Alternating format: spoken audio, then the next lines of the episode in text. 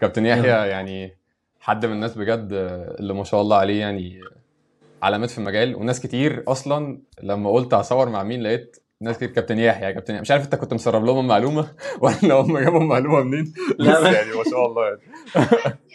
حب الناس. مش عارف والله. ربنا يبارك لك حبيبي. ربنا- يخليك يا رب. طيب. أنا مبسوط والله إن أنا معاك ومبسوط بالفكرة. الفكرة دي جميلة جدا جدا. وحلوة هتسهل على الناس. أنا شخصيا بقيت مش بكسل اقرا بس مفيش وقت اقرا فاهمني أيوة، فبدأت زي ما أنت قلت كده إن أنا ألجأ إن أنا أسمع حاجة من من مصدر accurate وإن أنا أسمع أجمع من هنا ومجمع من هنا وخصوصا إن أنا على طول مسافر وعلى الطريق أيوه طبعا وعيني بتوجعني من كتر القراية ومفيش وقت وعايز أريح دماغي شوية فبشغل ودني. فالفكرة حلوة جدا وخصوصا إن هي جاية منك أنت شخصيا ما شاء الله. ال community اللي حواليك كبير وبيسمعوا لك وفي ناس كتير ب... يعني ب trust. you. فحلو إن أنت بدأت. الخطوة دي ربنا يبارك لك فيها وتبقى أكبر يا رب حبيبي. إن شاء الله. الله وأنا أنا نفسي شخصيا أنا نفسي بتعلم منك ومبسوط إن أنا معاك. والله على راسي شاء الله نعمل حلقة حلوة. ربنا إن يخليك شاء الله حبيبي إن شاء الله. طيب كابتن يحيى رب. كده ادينا ادينا brief كده عن نفسك. آه والله أنا أنا يحيى الخميسي من بورسعيد وده شرف لي إن أنا من بورسعيد يعني. آه أنا بلد رياضيه بلعب كاراتيه. آه ربنا يخليك. آه بلعب كاراتيه من وأنا عندي خمس سنين. بطلت كاراتيه وأنا عندي يعني بعد الكلية بثلاث أربع سنين كده. آه الحمد لله بطل جمهورية وبطل كأس مصر وبطل مصر.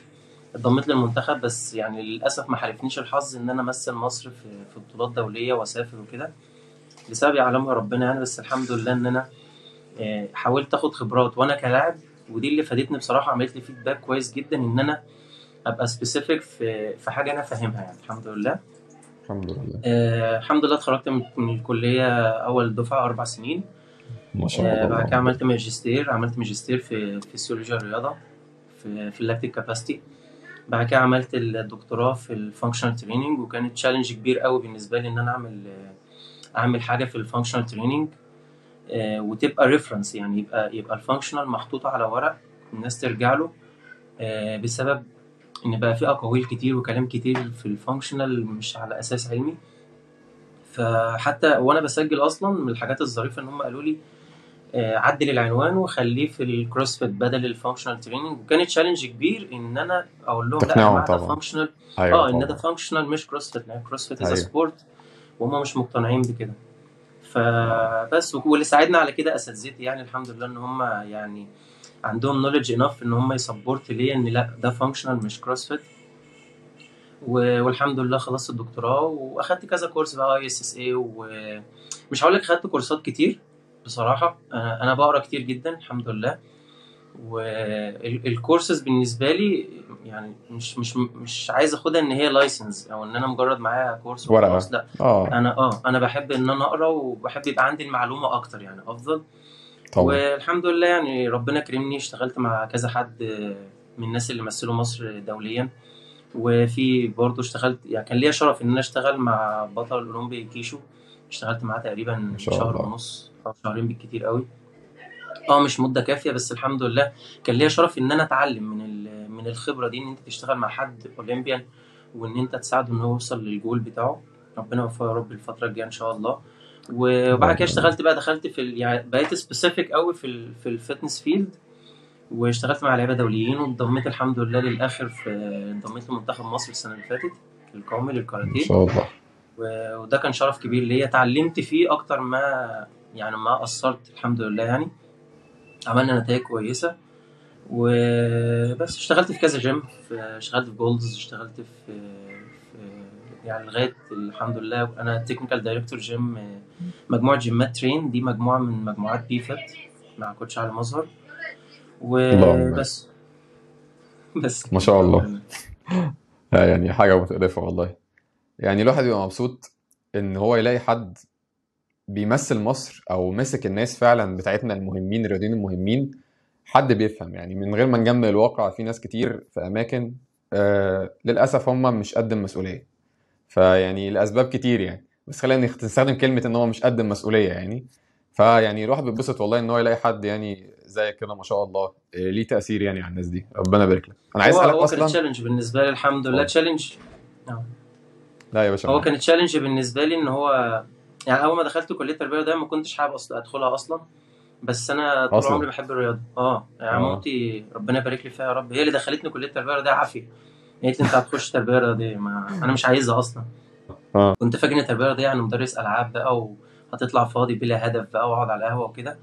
آه لما دخلت الكلية آه الحمد لله طلعت أول دفعة في سنة أولى. و... و... وكان الحلو فيها ان إن أنا كنت اللي باخده بطبقه. أو اللي باخده ب... بروح أسأل فيه الكوتش بتاعي هي دي يعني إيه؟ طب دي بنعملها فين؟ أو ناخد مثلا معلومة فتنور في دماغي آه دي اللي أنا بعملها في التمرين في الحتة الفلانية. ودي اللي كانت مميزاني. وبصراحة كنت عايز أحل المعادلة الصعبة إن هو بيقول لك إن التربية الرياضية مقبره الرياضيين. آه، في بعض الحالات آه عشان ما نكدبش على الواقع. وفي حالات تانية هي الفكرة من من شخصك أنت. لو أنت عايز آه، تدفن نفسك هتدفن نفسك. لو عايز تستل إن أنت بطل وتحقق مراكز وتبقى شاطر وتبقى مدرب منتخب وتبقى مدرب في نادي قوي هتعمل وخصوصا. إن بالظبط وخصوصا إن 80% من مدربين المنتخبات هتلاقيهم خريجين تربية رياضية وهتلاقيهم ستاف جامعة وهتلاقيهم على الأقل خريج تربية رياضية وكان بيلعب. فالمعادلة مش صعبة وإحنا اللي بنصعبها على نفسنا. فالحمد لله يعني ان أنا قدرت على قد ما أقدر إن أنا أحل المعادلة الصعبة دي وأوازن بين بين إن أنا أبقى لاعب كويس وفي كلية تربية رياضية وفي نفس الوقت أبقى مؤثر في في الكلية الحمد لله. ما شاء الله. بص التربية الرياضية يعني أنا خريج تربية رياضية برضو بس أنا آه. يعني قصتي غيرك شوية. أنا كنت حابب تربية رياضية جدا. يعني أول ما دخلت أنا كنت داخل أنا ما عنديش حد في العيلة في الرياضة خالص عامة. فأنا لما دخلت تربية رياضية لأ أنا عارف أنا عايز إيه وهخش تربية رياضية وبتاع. طبعا اكتشفت الواقع إن هو مختلف شوية عن ال... عن الخيال يعني. دي بس يعني دي حقيقة. اتعلمنا يعني. اتعلمنا وفيها حاجات فعلا فيها خبرات كتير. يمكن نولج أو كعلم مش مش أقوى حاجة ومش أكتر حاجة ابديتد ولكن كفاية الاحتكاك. يعني برضو انت لو عايز تخش مجال الرياضة فادرس رياضة. يعني مش هتروح تدرس فاهم؟ مش هندرس كلية تانية ملهاش علاقة وبعد كده تخش هنا يعني. فهي أكيد ب- ب- بتفرق يعني. دي حقيقة. مش أحسن من التجربة بس يعني تجربة جميلة يعني. أنا عايز أسألك أصلا أنت إزاي عرفت تعمل الدكتوراه بتاعتك؟ أنا عارف إنك عامل دكتوراه ما شاء الله آه، لأن سنك صغير. أنت أنت سنك كام؟ أنا 31 ما شاء الله يعني. آه لا يعني الدكتوراه بسن صغير يعني اللهم بارك. طيب عملتها إزاي بقى؟ يعني ادينا ادينا فكرة أكتر كده عن ال... عن البحث. بص أقول لك هو أنا بقى أنا يعني بدأت ألعب functional وألعب CrossFit والكلام ده من من 2014 آه، يعني دخلت في بورسعيد وبدأنا نعرف عنها وناس بتلعب وناس بتشيل بار وناس ب... و gymnastic بقى والحركات دي. فأنا عندي فضول إن أنا ألعب خصوصا إن أنا كنت ببطل كاراتيه. فمش عارف اقعد فعايز اعمل اي حاجة عايز اعمل اي نشاط و... وأنا وأنا بحب ا challenge بحب اتحدى نفسي كتير فعجبني موضوع ال functional فبدأت أقرأ عنه. فاتلقيت إن هو ماشي مع ال athletes أكتر. وخصوصا يعني حتى وأنا لاعب كانوا دايما يقولوا يعني من الحاجات اللي بيقولوها عليا. يحيى كويس قوي في ال fitness بس مش كويس tactical يعني خططي وما آه. ما بيعرفش يكسب. آه لكن هو لعيب آه. فرهود يعني لعيب اللي هيلعب معاه هيفرهد. آه، هيت... أيوه يحيى هيتعبه. يحيى قوي وسريع و... آه. وبيتحمل الله. يلعب 10 ماتشات ولا 7 ماتشات بس فكره في الملعب مش مش أحسن حاجة يعني. ف... أيوه. فده اللي خلاني أتخصص في ال fitness أكتر. بدل ما أبقى مدرب كاراتيه لأ أنا عايز أتخصص في ال fitness وأشتغل فيه أكتر.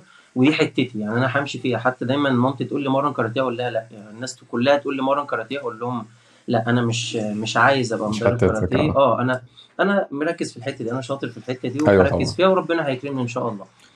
آه، فقلت ليه ما يبقاش فيه functional في الكاراتيه؟ والكاراتيه أصلا لعبة لعبة مميزة. يعني فيها تشتغل على كل أسطح ومحاور الحركة. فيها حركات فيها دورانات فيها رميات آه، فيها لكمات وركلات وفيها فيها شغل. تعرف تطبق فيها ال functional كله. عكس لعيب مثلا اللي بيجري أو لعيب السباحة بيبقى محدد باتجاه ومجموعة عضلات. الشغل فيها مش مش أحسن يعني مش ممتع قوي زي الكاراتيه. الكاراتيه بتعمل فيه كل حاجة. طبعا. فمن هنا جت فكرة إن أنا أطبق ال functional ده في ال في ال في الكاراتيه ويبقى الموضوع هيبقى الموضوع ممتع. ف... فعملت إطار زي ما بيعملوا في ال... عشان يسجلوا. وقدمت الإطار وقلت لهم تأثير تدريبات ال... الوظيفية على القدرات البدنية الخاصة بلاعبي الكوميتيه اللي هي مسابقة الكوميتيه اللي هي النزال الفعلي في الكاراتيه. ونقيس فعالي ونقيس يعني نشوف تأثير ده كله بقى على فعالية الأداء المهاري. نشوف اللعيب بقى هجماته زادت ولا لأ فرصه في التسجيل بقت أحسن ولا لأ في الدفاعات. كان كان موضوع كبير ومشروع كبير كان كان داخل فيه ال functional بقى بكل حذافيره بقى من أول ال strength لغاية ال endurance وال core stability وعلى على القدرات البدنية الخاصة بالكاراتيه هي هي محددة. آه، اشتغلنا على القوة الانفجارية وسرعة الأداء وتحمل القوة وتحمل السرعة. فهو functional وحلاوته بقى إن هو specific في الكاراتيه. فكان الموضوع جميل يعني. لما جينا نسجل قالوا لي طب ما هو ده ال CrossFit ما, ما, ما تكتب تأثير تدريبات ال CrossFit ف أيوه. وأنا داخل أصلا بعرض ال presentation كان من ضمن ال presentation ال difference بين functional training and CrossFit إن CrossFit is sport وإن دي أصلا ليها ليها ليها potential معينة وليها قدرات ليها اتجاه تدريبي ليها, معين. ليها آه شغل آه. وليها ليها ال athletes بتوعها عكس بتاع الكاراتيه. حتى في في طالب لسه كان بيكلمني من من أسبوعين بالظبط عايز هو سجل مش مش عايز يسجل هو سجل مشروع خلاص تأثير تدريبات ال CrossFit على سباحة ال 50 متر وال 100 متر. فأنا قلت له طب أنت محتاج إيه؟ قال لي أنا محتاج ال program قلت له طب أنت هتعمل program إيه؟ ما هو أنت ينفع أقول لك تأثير السباحة على الكاراتيه؟ قال لي لا. قلت له طب ينفع تأثير ال- الكاراتيه على كرة القدم؟ قال لي لا. أيوه قلت له طب اشمعنى ال CrossFit؟ فلسه ال knowledge دي مش مش واضحة قوي. أشكرك. وفي ناس كتير هتزعل مني والله الكلمتين دول. لا ليه؟ هو بص هو الحق الناس تقول الحق ما بيزعلش لا هو الحق بيزعل. يعني الحق آه. للأسف بيزعل. بس إحنا لازم نقول الحق هي بالظبط. أنا عايزك تدينا آه، يعني في باختصار كده إيه الفرق بين ال CrossFit وال functional training لأن إحنا في ناس كتير بالنسبة لها الاثنين دول داخلين في بعض. يعني هو حبيبي إحنا آه. بنتمرن functional training طب أنت ال functional training ده بيتمرنه ست بيت وبيتمرنه راجل كبير وبيتمرنه رياضي زي اللي أنت بتمرنه لعيب كاراتيه. ده ده بيتمرن حاجة غير ده والاثنين بيعملوا functional training فادينا كده brief كده يعني إيه بالنسبة لك إيه الفرق. بينهم؟ بص أنا مرة في workshop بسألهم أنا بحب دايما وأنا بتعرف على الناس أقول له اسمك إيه وبتلعب إيه أو اسمك إيه وتحب تاكل إيه أو اسمك إيه وأكتر أكلة ما أيوه. بتحبهاش حاجة كده. فمرة سألت آه، كانوا كلهم تربية رياضية. فقلت لهم يا جماعة. أنتوا كل واحد يقول لي اسمه وبيلعب إيه. فمنهم ثلاثة أربعة قالوا لي بنلعب CrossFit ف... فقلت لهم تمام. طب أنت بتلعب CrossFit بقالك قد إيه؟ أنا بقول لك أنا لما جيت أبطل كاراتيه رحت لعبت CrossFit يعني طلعت من رياضة لرياضة. فقلت له طب أنت. قبل ال CrossFit كنت بتلعب إيه؟ قال لي في بقى اللي يقول لك كنت بلعب تجديف اللي بيلعب weight lifting اللي بيلعب سباحة يعني في في feedback قبل ال... اللي بيروح الجيم عادي قبل يعني. ال CrossFit آه. فهو هو CrossFit is sport حتى في الكتاب بتاع CrossFit level 1 CrossFit is sport مكتوبة كده. CrossFit is sport with functional movement رياضة بحد ذاتها. بالظبط. CrossFit is sport with functional movement يعني هي فيها أصلا تدريبات وظيفية.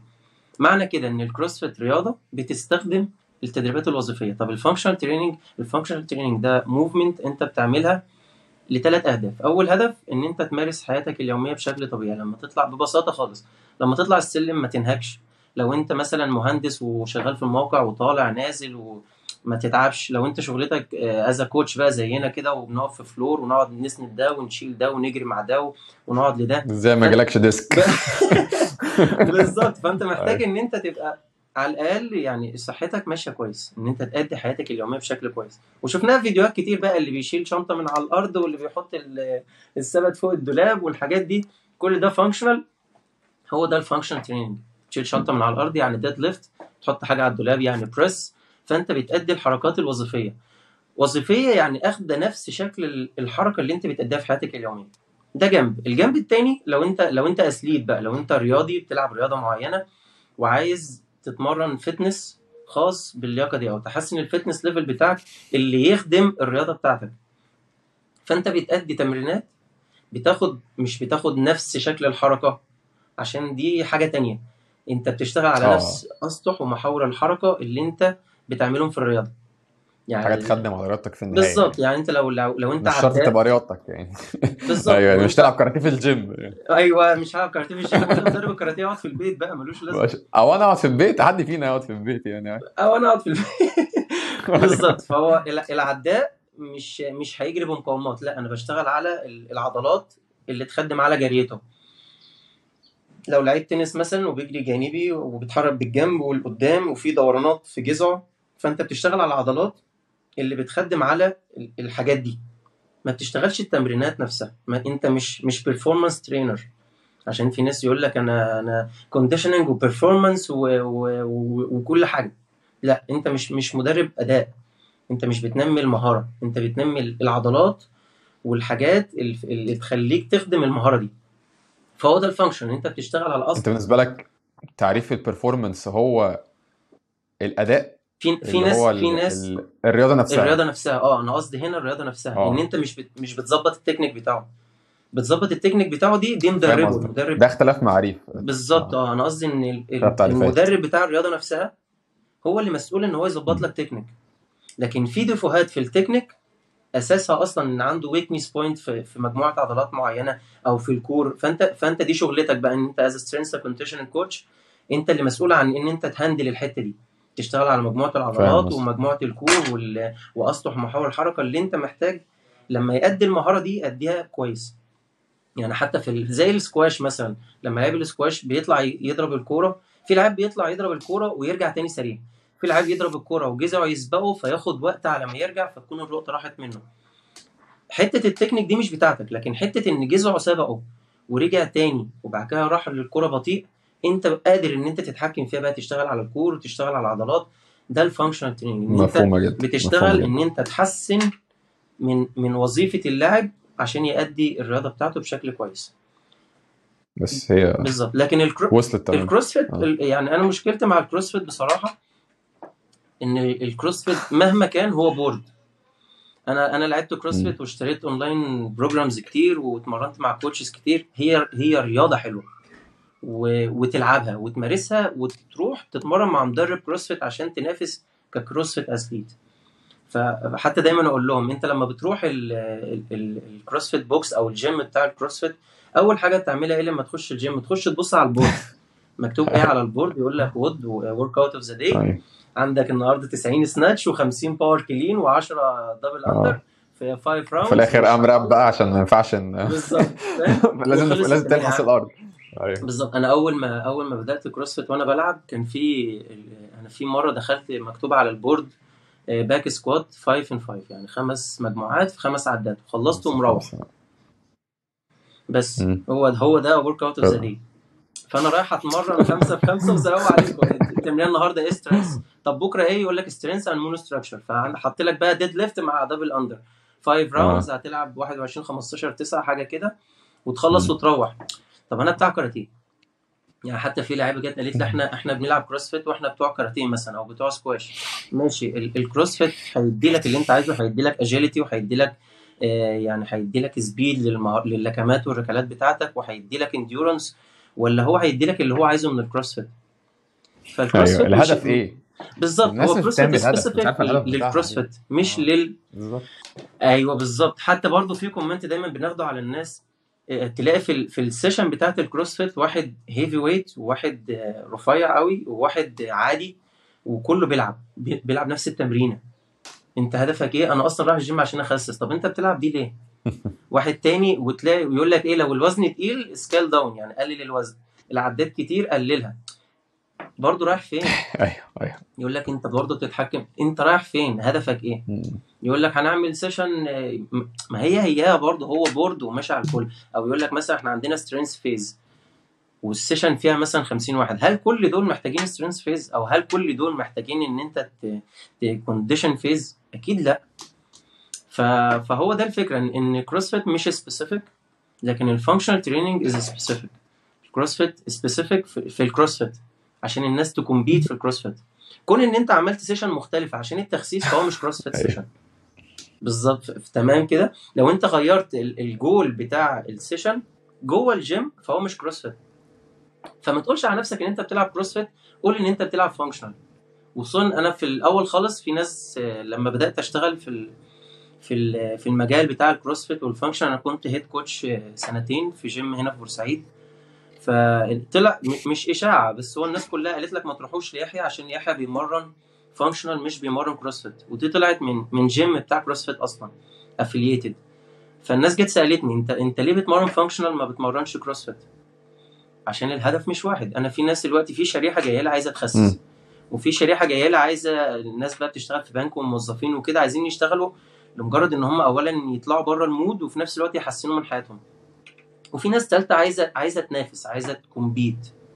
فعملنا كذا نوع من ال sessions. وما قلناش إنها CrossFit خالص. حتى ال- ال brand بتاع CrossFit دي شلناها من من ال- من من من, من الإعلانات بتاعتنا. فبقينا functional في الآخر خالص الناس بدأت تقتنع آه لأ إحنا عايزين نخسس فبنختار دي. إحنا عايزين نتمرن وخلاص فبنختار دي. إحنا athletes وبنلعب رياضة معينة فاخدنا ده. إحنا عايزين بقى ن compete في CrossFit فاخدنا ده. فما بقاش CrossFit ف CrossFit is brand ورياضة لكن ال functional بيخدم على الهدف بتاعك انت بس. الله ينور. الله. ينور. أنا في بس كلمة أنت كنت قلتها اللي هي بتاعة ال performance عشان بس التعريفات الناس ممكن إيه آه، تختلف عليها الأمور. كل اللي. أنت قلته أنا متفق معاك فيه 100% هي بس الايه. مسألة التعريفات. في ناس بتقول عن ال performance ده هو strength and conditioning coach هو بتاع ال performance ال performance مش قصده بيه هنا بقى الأداء الرياضي. قصده ال fitness أيوة. قصده بدني. يعني هو بس أيوه؟ في في يعني في في reference فعلا بتقول كده. يعني ACSM's اسمها performance specialist بس هو مش آه. بيتكلم عن الرياضات هو بيتكلم. عن البدني ففي النهاية هي إيه اللي إحنا متفقين عليه بعيدا عن التعريفات أنت يا باشا بتاع بدني أنت معد بدني اسمك حمادة ايا كان أنت بتشتغل إيه معد بدني أيوه. أنت أيوة. راجل بتاع البدني بتاع الرياضة مالكش دعوة بالرياضة نفسها وأحترم جدا بالظبط. جدا جدا أنت كمان لعيب آه، كاراتيه فأنت مش بتمرن كاراتيه أنت بتمرن الناس البدني بتاع الكاراتيه وانت لعيب كاراتيه فما بالك بالناس اللي ما لعبتش الرياضة فيجي مثلا عشان- مدرب كورة عشان عشان لما يربط العيال بسأل- ويشوط أيوه أيوه ما دي دي كانت برضو كنا يعني كنا اتكلمنا عنها إن جه فترة الناس قالت لك ال functional training إن أنت تربط اللعيب بقى اساتك في إيديه و weights في رجليه والباراشوت في وسطه. وحزام في رقبته آه. ودي- فهي الفكرة مش كده. دي دي برضو حاجة مختلفة. دي تدريبات نوعية. وعلى فكرة المعلومة ال- ال- يعني في اللي عرفني التدريبات النوعية دي طالب. يعني حتى كنت أنا الحمد لله كويس وكل حاجة بس في طالب قال لي يا دكتور دي اسمها تدريبات نوعية. فالتدريبات النوعية إن أنت تأدي المهاره وت add resistance تحط بقى استك في إيده واستك في رجله وبيبقى ليها آه، بيبقى ليها نسب معينة وأداء معين. أهم حاجة برضو إن الأداء ما يختلش. فدي تدريبات نوعية مش functional لأن لو أنت عملت المهارة فهي كده مش function لو دخلت المهارة نفسها فهو مش function لكن أنت بتشتغل على نفس ال direction أو نفس ال movement أو نفس المجموعات العضلية فده functional لكن هتأدي المهاره بمقاومات وبأستك وب weights وحاجات كده فدي تدريبات نوعية. اللي بيأديها يفضل إن هو يكون المدرب ال- الفني نفسه. لأن هو ادرى بالتكنيك وخصوصا يعني أنا بتاع كاراتيه بمرن كاراتيه بمرن fitness كاراتيه بس أنا ساعات بمرن سكواش. فأنا ممكن أعمل حاجة غلط في التكنيك أنا مش على علم أيوة. بيها فالأداء أيوة. يتأثر. فيفضل إن اللي يعمل التدريبات النوعية دي المدرب بتاع الرياضة نفسها. طبعا. تمام؟ فحتى في المنتخب كنت كنت لما أشتغل أساتيك أشتغل أشتغل حاجات ال fitness. حاجات فيها تكنيك وكده لا ال coach اللي هو ربنا يبارك له على الدكتور محمد عبد الرحمن تاتو اللي هو مدرب المنتخب القومي وهاني قشطة اللي هو المدرب الأولمبي طبعا. دول هم اللي بيأدوا بقى المهارات بالأساتيك وكده لأن هو المسؤول عن المهارة. ما- يعني هو المسؤول عن المهارة 100% أيوه مفهوم. فهي دي برضو من الحاجات الفروق اللي لازم الناس تميزها. يقول لي تلاقي على ال social media على طول يقول لك functional training وعمال يعمل له بي- بيجريه مثلا أو يعمل ضربات إيدين أو يعمل لكمات. ده مش functional دي تدريبات نوعية. أنت كده بتحسن المهارة مش بتحسن الفتنس اللي يساعد اللاعب يأدي كويس. بس. بالظبط. الله ينور. بص إن كل واحد يبقى عارف دوره. بالظبط. آه، دي أهم حاجة. مم. إن كل واحد يبقى عارف أنا شغلانتي فين. كل ترس في المكنة يبقى بيعمل دوره بكفاءة هو ده اللي بيخلي المكنة تمشي. بالظبط. لكن كل ترس يقول لك يا باشا أنا حديدة. أنا لا أنا ترسين. لا يعني أيوه. كل واحد يعمل دوره هو ده اللي بيخلي الدنيا فعلا تمشي. طيب. طبعا. ادينا كده إيه؟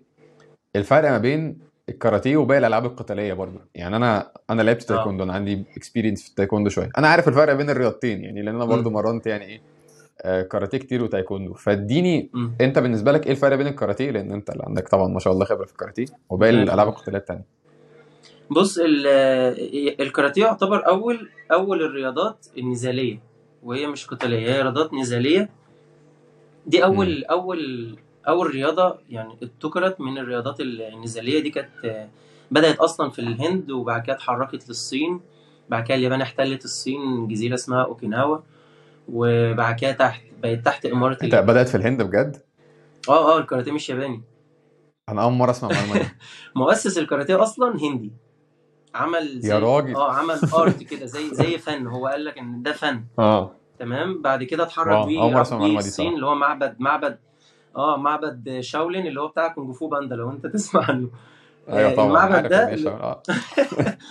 ده اتحركوا يعني الكاراتيه بدأ في الهند اتحرك لمعبد شاولين ده بعد كده اليابان احتلت آه، أوكيناوا فاخدوا الراجل ده. آه ولا كانت إيه؟ آه بعد كده أخدوا الراجل ده وودوه آه، اليابان.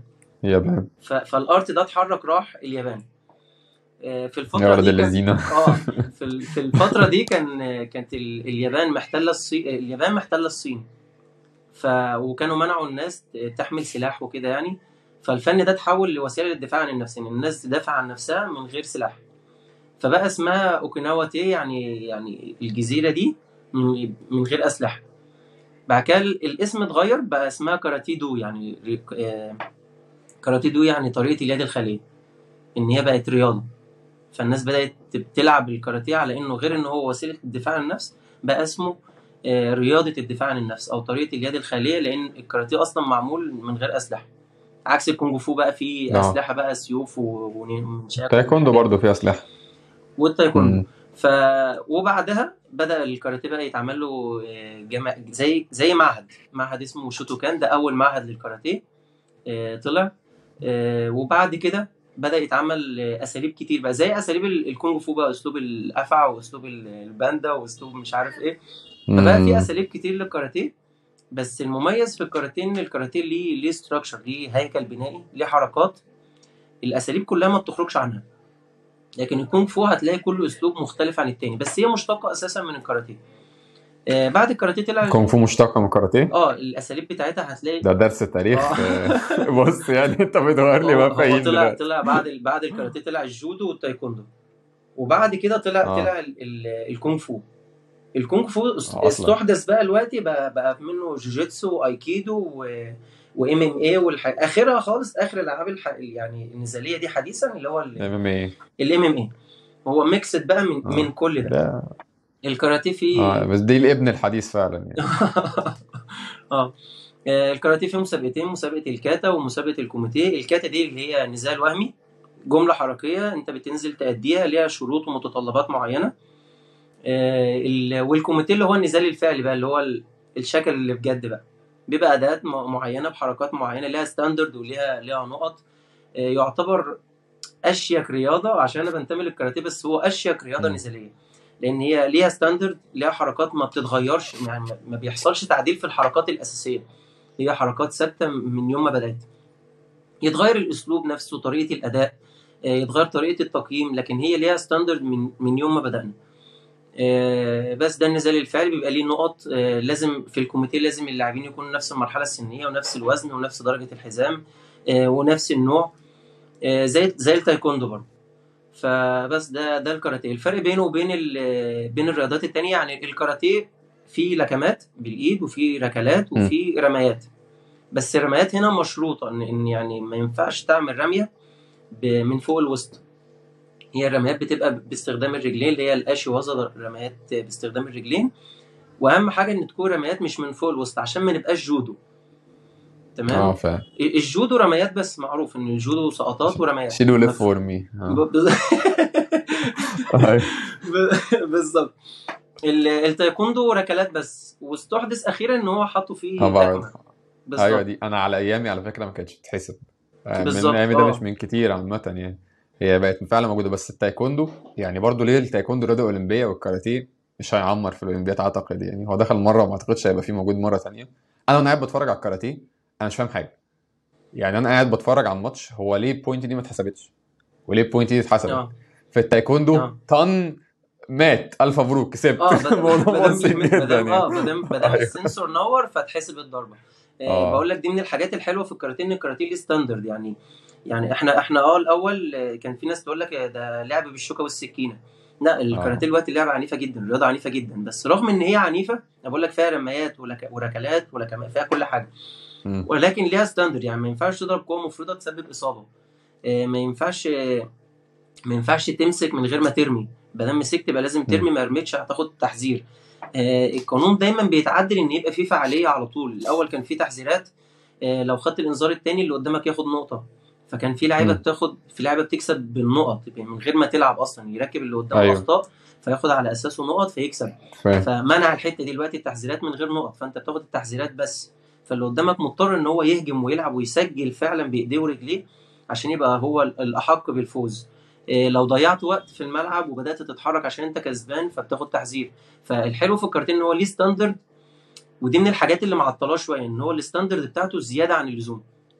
ما ينفعش تضرب قوة مفرطة ما ينفعش تتحرك كتير ما ينفعش تمسك من غير ما ترمي. لو رميت هو لازم تضرب. هو تقريبا في تكنيك للضربة برضه لو أنا فاهم صح. بالظبط يعني غير إن هي ليها بداية. بالظبط. أيوه. هي يعني من شروط التقييم حتى في الكاتا وفي الكوميتيه لازم الحركة زي ما اتعلمنا في الرياضة إن ليها بداية ومسار مم. ونهاية. عكس ال box ال box هو بيضرب. وإيده آه. تروح. ما ما, ما بيلمش. لا إحنا لازم نضرب ومكان ما طلعت لازم ترجع تاني. لو طلعت برجليك لازم تضرب وترجع تاني. حالة اسمها زانشن. الزانشن ده إن أنت ترجع للوضع الأساسي وتبقى مستعد. إن أنت تكمل تاني. فدي من الحاجات الحلوة اللي, اللي مميزة للكاراتيه. فده عكس زي بقول لك طبعا الملاكمة مف يعني ما فيهاش standard فيها إن أنت لو قتلته تكسب. لو بالظبط. نفس الكلام بالظبط. أيوه. فهو ليه standard آه مش يعني في ناس كتير بتقول لك الكاراتيه بالشوكة والسكينة لا هو رياضه عنيفة جدا جدا فوق ما تتخيل واللي معنفها ال standard بتاعتها. آه عكس آه. أنا المصارعة ممكن أقول عليها حاجة هي هي رياضه سريعة جدا. جدا. دي أهم حاجة يعني. جدا. يعني أسرع من باقي الرياضات لأن عامل القوة هنا مش مهم ولكن ليس الأهم يعني. آه يمكن مش الجودو الأهم. مثلا والحاجات الالتحامات آه لا يعني السرعة مهمة بس أصحابها قوة هي power بمعنى أصح. طبعا. آه طبعا. لكن في الكاراتيه مش شرط تكون لعيب قوي يعني ممكن لو أنت لعيب سريع جدا ده يخليك إيه آه ليك الاولويه ليك يعني ليك يعني مميزات ليك مميزات في الملعب. آه لأن اللعبة في النهاية إنك مثلا تروح تعمل كده وترجع إيدك بسرعة مش مهم تروح تديله إن خبطة أنت جامدة لازم آه لازم تأدي الهجمة آه صح بسرعة ما هي دي من شروط من شروط الضربه من شروط احتساب الضربة السرعة دي شرط من الشروط والقوة شرط من الشروط بس عكس الجودو يعني هي ترتيب أولويات حتى في ال fitness هي ترتيب أولويات يعني في الجودو أولوياته القوة لكن الكاراتيه من أولوياته غير القوة آه طبعا الانفجاريه في شرط سرعة إن أنت لازم تأدي برجليك وإيديك سريع لأن في حاجة اسمها counter attack الهجوم المضاد لو أنت طلعت هجمتك بطيء أو ضعيف هيتاخد قصادك هجوم مضاد. سواء دفاع يتبع هجوم أو دفاع عشان يفشل هجمتك فهنا الكاراتيه مشروط برضه بسرعة. الجودو بياخد عليك reaction بس هو أيوه. انت كده كده ملتحم. لازم هتخش ولازم هتشوف. حركة تعمل قصادها حركة. آه، نفس التايكوندو بالظبط. يعني التايكوندو برضو نفس يعني قريب من يعني نفس ال- ال fitness demands بتاعت الرياضتين. إن أنت بتاخد reaction آه بس أنتوا بتلعبوا من بعيد وآخد counter attack مم. على على المنافس. يعني لو عمل كذا هتعمل كذا ولو عمل كذا هتعمل كذا. فهي فيها تكتيك رهيب بصراحة وفيها خطط لعب كتير و... والرياضه مميزة. ده آه، الفرق. كل حاجة فعلا ليها اللي يميزها يعني ده بالظبط حقيقي. بالظبط. طيب خلينا نقول عشان في برضو مدربين كتير بيتابعونا برضو إيه ودي الغلطة اللي إحنا كنا بنتكلم عنها برضو في غلطة اللي هو إيه CrossFit يا جماعة الفرق بينهم وبين function training يمكن تكون حاجات بدائية أو بديهية بالنسبة لنا ولكن هي إيه ما وصلتش برضو لسه عندنا كفاية لأن إحنا لسه أصلا مفاهيم ال CrossFit وال functional training جديدة علينا. خلينا برضو مم. نبقى نبقى يعني واقعيين. بالظبط بره الكلام ده مهروس بقاله كتير قوي. إحنا هنا لسه. لسه في ناس مش فاهمة ورياضيين. الوعي الرياضي برضو عند الرياضيين لسه متأخر طبعا. جدا يعني. فخلينا كده نتكلم هي إيه المهارات الأساسية؟ إيه الحاجات اللي أنت شايف إن هي أساسية بشكل عام لأي رياضي؟ خلينا برضو نقول كده. لأن أنا مم. أعتقد أنت معايا في وجهة النظر دي إن في حاجات اللي هي ال fundamental movement patterns الأنماط الحركية الأساسية. ايا كان أنت بتعمل إيه مش أنت بني آدم وعندك دراعين ورجلين ورقبة طالع منها طبعا. دماغ أنت في حاجات في طبعا. حاجات أساسية هتعملها ايا كان أنت بتعمل إيه. كان في post شفته جميل جدا مش فاكر اسم ال account يعني. كان عامل هرم كده للرياضي. قاعدة الهرم ده إن أنت إنسان. فأنت كإنسان لازم يكون عندك qualities موحدة كلنا عندنا. طبعا. تاني حاجة تاني قاعدة في الهرم إن أنت رياضي. إذا بتبتدي تصغر شوية. فانت كرياضي لو انت ما بتلعبش رياضة هيبقى فيه بتبتدي يبقى فيه إيه؟ فروقات ما بينكم في التمرين. آخر حاجة خالص بقى الرياضة اللي انت بتلعبها. يعني أنا إنسان رياضي بيلعب كاتا مثلا. فتدريبات الكاتا عشان أحسنها لك محتاج آه. أعمل حاجات معينة وعشان أخليك رياضي كويس أصلا محتاج أعمل حاجات معينة وعشان أخليك كإنسان functional أصلا محتاج أعمل حاجات معينة. فإحنا عشان نبني قاعدة الهرم محتاجين نعمل إيه؟ قبل ما نطلع بقى للحتة عشان الناس بتحب تاخد اللي بيقول عليه icing on the cake اللي هي الايه من الآخر. آه. الكريزة اللي على الكيكة ولا أي حاجة. طب الكيكة فين؟ يعني بقى الكريزة. عايزين نتكلم بقى عن أيوه. أي- لا مش هنتكلم عن الكريزة النهارده. إحنا عايزين نتكلم بقى إيه؟ عن الجزء اللي يحتاجله كتير. بص هقول لك حاجة. هو أنا لسه وأنت بتتكلم كنت هقول لك إحنا بنتعامل في الأول وفي الآخر مع جسم الإنسان قبل ما هو يكون رياضي. فأنت بتتعامل مع ما ينفعش تتعامل معاه رياضي. يعني زي ما أنت بتقول لو قلبنا الهرم وبدأت معاك إن انت إن أنت رياضي يعني مثلا لو أنت مثلا لعبت تايكوندو فأنا هبدأ معاك بال- بالسرعة والقوة الانفجارية وال reaction فما فيش base أصلا ما فيش قاعدة أنا بنيت عليها. طب تعالى ناخدها من الأول. يعني أنت الأول في في movement pattern الأساسية اللي لازم كل الناس تلعبها.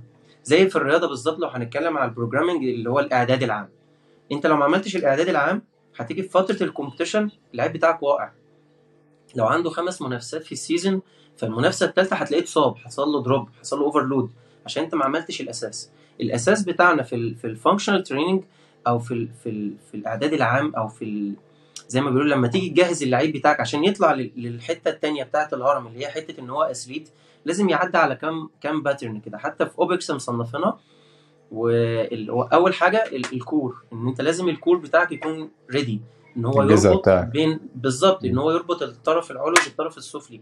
لو الجزء اللي في النص المحرك اللي في النص ده مش strengthening enough وإن هو مش قوي إن هو يساعدك إن أنت تعمل coordination بين فوق وتحت وإن أنت قادر تتحكم في جسمك as one unit في اتجاهات مختلفة فأنت كده مش هتقدر تأدي ال level التاني أو ال demands بتاعت ال level التاني. الحاجة التانية ال squat movements ال squat اللي هي ال- اللي إيه اسمها إيه؟ قرفصاء ال- ال- القرفصاء آه. أيوه. بكل الأشكال بتاعتها آه. بس هي هي هي يعني هي أهم أو ال essential fundamental movement لل lower body حتى لما آه. بنيجي نقيس أول حاجة بنقيسها ال squat. ليه؟ لأن هو أول مؤشر لقوة ال- الطرف السفلي بال pattern بتاعته. الجزء الثالث ال push movement الحركات اللي فيها دفع بأولها من بداياتها. يعني ما يجيش اللاعب أما أبدأ معاه أبدأ معاه ب landmine press أو أبدأ معاه مثلا ب dumbbell jerk لا أنا ببدأ معاه بال fundamental movements الأساسية اللي هي ال bench press وال shoulder press وال push ups والحاجات الأساسية اللي لما يأديها خلاص وهو كويس وقادر يتحكم في جسمه ولما لما عملت الحركات الأساسية دي أبدأ أخش في تمرينات specific بعد كده ال pull movement ال pull movement اللي هي حركات السحب سواء بقى ال pull ups وال chin ups وال inverted row وال TRX row والحاجات اللي تساعده إن هو بعد كده برضو يأدي ال specific movements آه وفي بعد كده ال bending ال bending movement اللي هي الحركات اللي فيها انحناء. أو تاني؟ فيها ثاني ثاني آه ثاني الجذع لل- لقدام. دي برضو مهمة زي ال deadlift اللعيب لو مش جاهز إن هو ي deadlift حتى أغلب ال ال ال الكتب دايما يقول لك لازم يبقى عندك base أساسي إن أنت تقدر ت lift يعني وزن جسمك مرتين أو مرة ونص في الفترة الأولانية أو في المرحلة الأولى اللي تساعدك بعد كده تق- تقدر تقطع النسبة دي وتجيب منها بقى ال explosive strength وال strength endurance بس انت لو ما عندكش ال- ال- القوة أو قاعدة المخزون ده القوة يمكن مش هتعرف تبني عليها. مش هتعرف تعمل بالظبط مش هتعرف تعمل ال specific movements آه بقى إحنا قلنا كده تعملها بس يعني انت بتحط لنفسك في risk برضه يعني. بالظبط ممكن آه الأرقام تقول عليها إيه؟ واحد ونص اتنين بالظبط. ايا كان بس يعني في حاجات أساسية يعني. بالظبط. وده بي يعني أنا حتى بشوفها لما في ناس بتجيلي كتير في نص الموسم. اللعيب ده ضعفان وعايزين نزود له جيم بس التوقيت ده مش هينفع ادخل له جيم. فتقعد تحسبها بقى هندخل له جيم من هنا وهنسحب الوقت ده من هنا وهندخل هناخد من دي وندخل دي. طب قلل معلش الكاراتيه شوية عشان نزود جيم. طب هناخد من ال fitness عشان نزود الجيم. وبنخش في حسبة صعبة. فانت لو ما عملتش ال base من الأول الأساس اللي انت أصلا محتاجه في نص الموسم هنخش في حسبة صعبة. وعموما ما بتنجحش يعني مش بتبقى صعبة قوي إن انت تيجي في في نص الطريق تقول أنا عايز أبدأ من الأول تاني. آه الكور والسكوات والبند والبوش و... ال pull. وال- وال pull وال lunges. آخر حاجة اللي هي ال lunges اللي هي حركات الطعن. آه إن أنت تأدي ال movement اللي, اللي أنت بتطعن فيها لقدام. وأغلب الرياضات بتستخدمها سواء أنت لعيب بت- بتمشي على خط واحد أو جانبي فأنت محتاج ال lunges pattern إن أنت تعمل طعن أمامي أو جانبي أو خلفي فأنت محتاج دي. عشان العضلات دي كلها tougher يعني ت strengthen تبقى قوية إن هي تساعدك إن أنت تأدي الحركات بتاعه رياضتك بشكل كويس. ولما تيجي تخصصها في ال event بتاعك ما يحصلكش إصابة. فهم كده ست ست pattern اللي هي ال core push pull bend squat و lunge الست آه، في ناس بتغيرهم. في ناس بتقول إن ال- ال squat وال lunge دول مع بعض. وفي ناس بتقول آه. ان ال pull وال bend دول مع بعض. وال push لوحده وال core لوحده. فالستة دول بقوا مش فارقه مش فارقه يعني المهم مش فارقه لي فعلا المهم تبقى عارف في حاجات أساسية. بالظبط إن في حركات أساسية إن اللعيب ده لازم يعمل squat ولازم يعمل deadlift ولازم يعمل push ولازم يعمل press ولازم يعمل core strength. هي دي الحاجات الأساسية. ايا كان تصنيفاتها وايا كان شكلها عشان هي مش قرآن برضو وكل مدرسة ولها فلسفتها. وأنت لازم يبقى ليك اتجاهك برضو. مش شرط تلتزم بالستة ومش شرط تلتزم بالأربعة بس في fundamental movements أساسية لازم تعملها. لازم ت squat لازم ت deadlift لازم ت push لازم ت pull لازم ت core ت strengthen your core. عملت دول في الأول ابتدي خش على الهرم التاني بقى إن أنت تعمل ال specific movements أو ال specific pattern للرياضة اللي أنت شغال عليها. يعني مثلا اللعيب ال- يعني مثلا اللعيب ال- ال sprint مش محتاج إن هو يعمل press كتير قوي آه محتاج إن هو يقوي ال upper body ومحتاج يقوي ال core بس 70% من شغله هيبقى على ال lower body لعيب مثلا ال- ال- التنس طاولة هو محتاج ال upper body وال core أكتر. footwork سريع وكل حاجة بس هو أغلب شغله بنسبة 60% على ال upper body لعيب زي الكاراتيه بيضرب بإيده ورجله فأنت محتاج تقوي دول بشكل specific إن هو هيبتدي بقى يخش على تدريبات خاصة بيه هو ال- القدرات البدنية الخاصة برياضته المعينة دي. الجزء الأخير أو ال level الاخير ودي بتبقى مختلفة على فكرة يعني شكل التمرينات نفسه أو القدرات البدنية بتبقى مختلفة من رياضة للتانية. حتى في الرياضة الواحده يعني في ال... في الكاراتيه عندنا مسابقة كاتا ومسابقة كوميتيه. شكل القوه الانفجارية للاعبي الكاتا مختلف تماما عن القوه الانفجارية للاعبي الكوميتيه حتى في. أسلوب تدريبهم في طريقة تدريبهم نوعية التدريبات وشكلها وشكل ال resistance للاعبي الكاتا لأن لاعبي الكاتا بيبقى محتاج إن هو يبقى stable على الأرض أكتر بيبقى محتاج قوة أكتر وبيبقى محتاج إن هو يبقى ثابت على الأرض أكتر. عكس لاعبي الكوميتيه إن هو بيبقى محتاج وهو بيتحرك يضرب أو وهو بيدافع يهجم. فشكل التدريبات نفسه مختلف. إن ال event يعني الرياضة الواحدة ال event فيها الايفنتات فيها مختلفة والقدرات البدنية فيها مختلفة أو شكل وطبيعة الأداء فيها مختلف. زي بالظبط اللعيب اللي بيجري 50 متر واللعيب اللي بيجري 800 ده مختلف عن الاثنين بيجروا. آه بس الاثنين بيجروا. ودي حاجة. بس مختلف آه. يعني. قلبه هنا غير قلبه هنا. جه في مرة اللعيبه يعني كان في بنت مصنفة آه، بصرف النظر هي كانت فين؟ في بنت مصنفة جم قالوا لي هي مسافرة بطولة دولية هتلعب 50 آه، سباحة 50 و100 و400 و800 ترابيزات بلياردو وبينج. وإحنا وإحنا أيوه عايزينك تمرنا fitness وانت اشطر واحد. قلت لهم يا جماعة آه، حددوا لي. يا هتلعب 50 و100 بس يا هتلعب 400 و800 بس. يا. ده يا ده. يعني يا قصيرة يا طويلة. عشان أعرف أشتغل. أنا كان هشتغل بروحين أنت كده عايز قلبين. عايز قلب ينمي ال- ال anaerobic أيوه capacity عايز ي- ي sprint وعايز قلب ايروبيك يعني anaerobic يقعد power آه. بالظبط. فانا فأنا عايز روحين. يعني أنا شغال بروحين. همرنا النهارده anaerobic وبكرة ايروبيك وبعده anaerobic وبعده ايروبيك أنا نفسي كان عندها كام سنة معلش؟ كان عندها 14 سنة. ماشي. يمكن في السن الصغير إنك تبقى مش متخصص دي حاجة كويسة. ولكن لما تكبر آه خلاص كاس عالم وغير كده الاتحاد الدولي وافق آه إزاي إن أنت تصفرها. بالظبط. وفي الآخر البنت سافرت مسافات طويلة بس. يعني أنا. قلت لهم البنت دي مش هتتسجل في الاتحاد الدولي الاربع إيفنتات ممكن في مصر عادي تلاقي الطفل نازل لعب البطولة كلها ودي أنا آه بشوفها كتير في في. في مرحلة الناشئين حرق اللعيب ليفل معلق 200 آه. بالظبط معلق ست ميداليات ولا سبع ميداليات 50 و100 و800 ومزدوجة ومونو وسباحة وحكم ونظم هو التسع مسابقين هو سبع حرارات فاهم فهو طب يا جماعة أنتوا بتعملوا إيه؟ بتعمل إيه؟ ده مش مش صح. وفي الآخر البنت دي سافرت على المسافات الطويله والحمد لله ربنا كرمها وبقت مصنفة في المسافات الطويلة. واتقال على يحيى حمار ما بيعرفش يمرن فتنس بالظبط. أيوه. غريبة بس خش على ال level الأخير. ال level الأخير إن أنت تشتغل specific إن أنت قبل ال- قبل المنافسة بتاعتك تبتدي تشتغل ال- الإعداد البدني الخاص بالرياضة دي بقى بال- بال event ده. إن أنت تعمل مثلا تمرين agility مرتبط باللي اللعيب ده بيعمله في الملعب. أو تعمل تمرين explosive strength قريب ب 90% للي هو بيأديه في الملعب.